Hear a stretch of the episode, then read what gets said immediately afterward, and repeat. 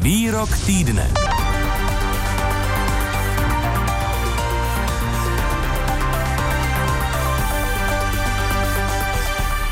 Vrátíme se do středy na tiskovou konferenci vlády České republiky. Premiér Petr Fiala z ODS se na ní oznámil, že se od příštího úterý izolace nakažených koronavirem i karanténa jejich kontaktů zkrátí ze 14 na 5 dnů. Ministr zdravotnictví Vlastimil Válek z TOP 09 pak veřejnost informoval, že všichni zaměstnanci budou od 17. ledna testováni dvakrát týdně antigenními testy. Pane ministra si teď poslechneme. Tím pádem systém bude nastavený tak, že zaměstnavatel nahlásí jména pozitivně testovaných krajské hygienické stanice a ta je zadá do systému tak, aby v tom systému figurovali, aby jsme měli přesný přehled o šíření té infekce.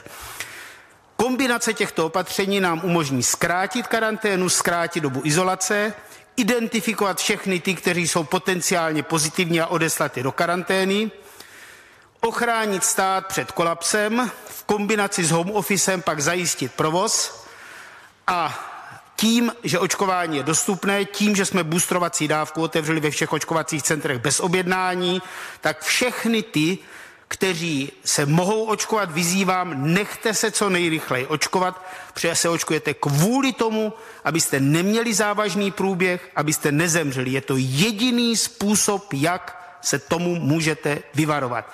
Jiná cesta není a funguje to i v případě Omikronu. Řekl současný ministr zdravotnictví Válek Stop 09. My se na epidemiologické odborné lékařské hledisko zaměříme později v našem vysílání. Teď bychom rádi probrali v podstatě novou komunikační strategii kabinetu i eh, ministra zdravotnictví pana Válka. Proto vítám ve vysílání paní Denisu Hejlovou, vedoucí katedry marketingové komunikace a public relations eh, Univerzity Karlovy. Dobrý den i vám. Dobrý den.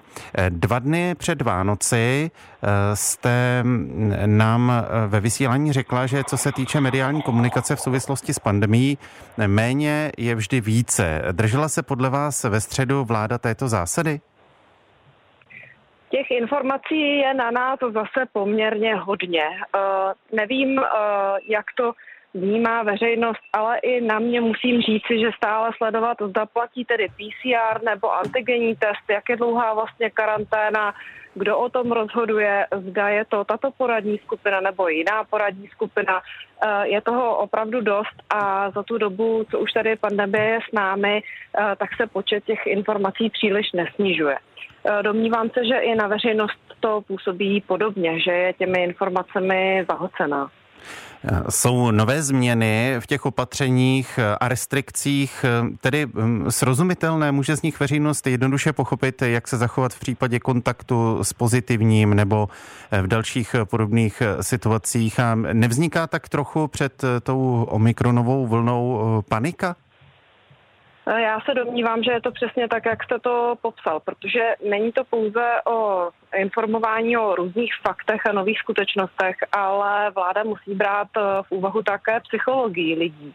To, eh, do jaké situace k něm promlouvá a to, že no, nová varianta přináší zase spoustu dalších neznámých, o kterých se zatím ví poměrně málo, nebo aspoň tak to na veřejnost působí. Proto se domnívám, že třeba vyhlašování nové poradní skupiny, jejíž název se není schopen zapamatovat ani pan ministr zdravotnictví, jak to ostatně sám v úvodu tiskové konference řekl, eh, tak není úplně nápad, který by veřejnost vítala s povděkem. Jak se podle vás, paní Hilová, vyvíjí způsob, kterým ministr zdravotnictví Válek Stop 09 komunikuje? Nastal tam od prosince nějaký posun? Nastal tam mírný posun v tom, že se nový pan ministr trošku více kontroluje, ale eh, stále ten začátek eh, již je takovým pověstným vykročením levou nohou. A to se bude napravovat eh, již hůře. My jsme opět od pana ministra Válka na té středeční tiskové konferenci vlády, kterou mimochodem stanice, na které teď mluvíme, přenášela živě. Tak my jsme slyšeli apel na očkování. Měli bychom se prý očkovat, abychom neměli vážný průběh nemoci, nebo abychom nezemřeli. Volně cituji ministra Válka. Důvod to je teoreticky jistě dobrý, ale funguje tento argument ve veřejném prostoru i v současnosti s tím, že ty jisté drobné výhody které by mohly mít očkovaní třetí dávkou, tak o ty v podstatě přišly. No tohle je pro mě velmi těžké posoudit. Já se můžu vyjádřit opět eh, k té komunikační rovině. Tam se domnívám, že jsme dosáhli jistého stropu v tom, eh, abychom mohli přesvědčit eh, lidi dobrovolně k očkování a poté se musí vlastně najít nějaká jiná strategie. Domnívám se, že vláda by třeba měla více vysvětlovat výhody nových vakcín, které jsou postavené na jiném principu, což by mohlo přesvědčit určitou část těch kteří eh, doteď tu vakcínu eh, na základě mRNA odmítali. V obecné rovině ten retorický argument eh, udělej tuto věc, aby si nezemřel, je účinný? Obecně není. To vidíme například třeba u zdravotních varování, kouření cigaret, pití alkoholu, nepoutání se za volantem. Někdy je velmi těžké přesvědčit lidi, aby nedělali věci, které je mohou zabít.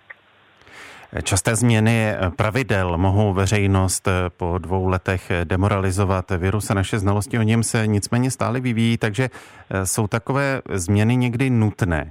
Eh, jak je co nejlépe tedy sdělit eh, lidem, aby zkrátka lidé nebyli otrávení z toho, co jim politici nebo odborníci, kteří ještě navíc nemají žádnou odpovědnost, nejsou nikým voleni, co jim říkají. Říkají jednu věc před měsícem jinak než v současnosti. Teď to není pravda a podobně? Hmm, ta situace je skutečně velmi těžká. Já bych chtěla říct něco pozitivního. Uh, u nové vlády vidíme, že ta vláda se skutečně snaží, že se snaží reálně i zapracovat na své komunikaci. Uh, vidíme tady posun, vidíme, že vláda se snaží předkládat nějaké strategické dokumenty a že uh, se snaží tu komunikaci opravdu skutečně řešit. Eh, takže já bych nyní eh, nechtěla být příliš negativní v tom krátkém čase, eh, kdy oni zatím vlastně měli schopnost, možnost ty věci nějakým způsobem měnit a dala bych jim ještě nějaký prostor a čas na to ostatně uvidíme, budeme moudřejší opět na jaře, abychom mohli lépe posuzovat. Denisa Hejlová, vedoucí katedry marketingové komunikace a public relations Fakulty sociálních věd Univerzity Karlovy. Děkuji vám, naslyšenou. Hezké odpoledne, naslyšenou. A já teď ve výroku týdne vítám po telefonu také virologa Jiřího Černého z České zemědělské univerzity. Dobrý den i vám. Dobrý den. Eh, důvodem ke zkrácení karantén, což oznámila eh, vláda na středeční tiskové konferenci, je mimo jiné ochránit hm, stát před kolapsem a ekonomiku. Podle biochemika Jana Trnky nicméně neexistují v tuto chvíli žádná data, která by spolehlivě ukazovala, že infekčnost po nákaze omikronem je kratší než u předchozích variant. Eh, epidemiolog Roman Chlíbek ale zase včera Českému rozhlasu řekl, že většina lidí nakažených omikronem po pěti dnech už infekční není. Eh, nabízí se tedy eh, takovéto selské konstatování při vší úctě, že když se sejde deset odborníků, tak zazní jedenáct názorů. Jaký názor máte vy a brala podle vás vláda při zvádění toto opatření v úvahu všechna hlediska? Tak já bych si troufnul tvrdit, že těch názorů může být dokonce i víc než 11. Jo?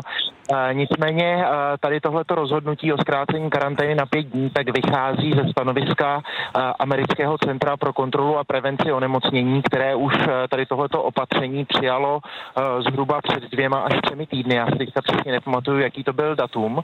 A ve Spojených státech, vlastně kde teď Omikron už je dominantní variantou koronaviru SARS-CoV-2, tak to funguje. Já samozřejmě bych byl radši, kdyby ta karanténa byla potom ukončována prokázána třeba negativním PCR testem, eh, nicméně bohužel musíme být eh, realisté a eh, víme, že vlastně v republice jsme schopni udělat vyšší desetitisíce těch testů, nižší tisíce za jeden den, ale pokud bychom testovali vlastně takhle moc signifikantně a potřebovali bychom ještě právě testovat i celou populaci, tak bychom potřebovali dělat až vyšší tisíce těch testů. Hmm.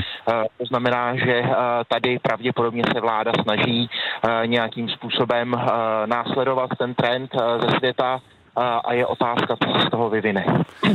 Z čeho by se dalo usazovat, že ta infekčnost u Omikronu bude kratší? Uh, tak tady tohoto se dá usuzovat na základě nějakých dat od Pane Černý, já vás požádám, zdali byste neskusil udělat několik kroků libovolnou světovou stranou, abychom případně navázali signál, protože jste se nám trochu ztratil. Ano, ano, je to lepší teďka. Ano, to, zopakuji otázku, eh, podle čeho se dá usoudit, že infekčnost u mikronu eh, bude kratší? Eh, tak tady tohle to se dá usoudit na základě pozorování vlastně dat nebo vyhodnocení dat od pacientů, kteří už tu infekci omikronem prodělali a na základě toho, jak oni dlouho ten virus vylučovali. A může se to lišit u lidí, kteří jsou očkováni a kteří nemají vakcínu?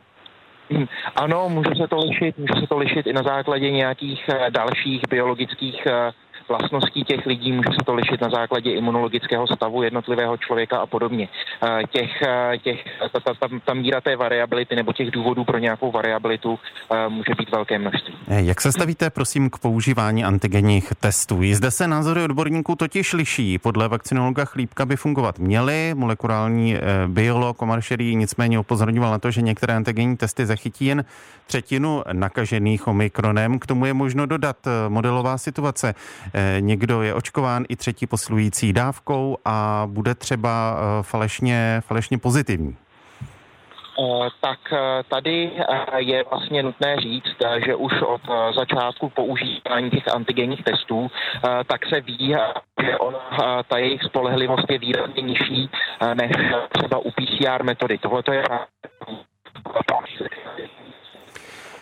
Virolog Jiří Černý z České zemědělské univerzity. Omlouvám se posluchačům za eh, špatnou kvalitu telefonického eh, spojení. To byl výrok týdne.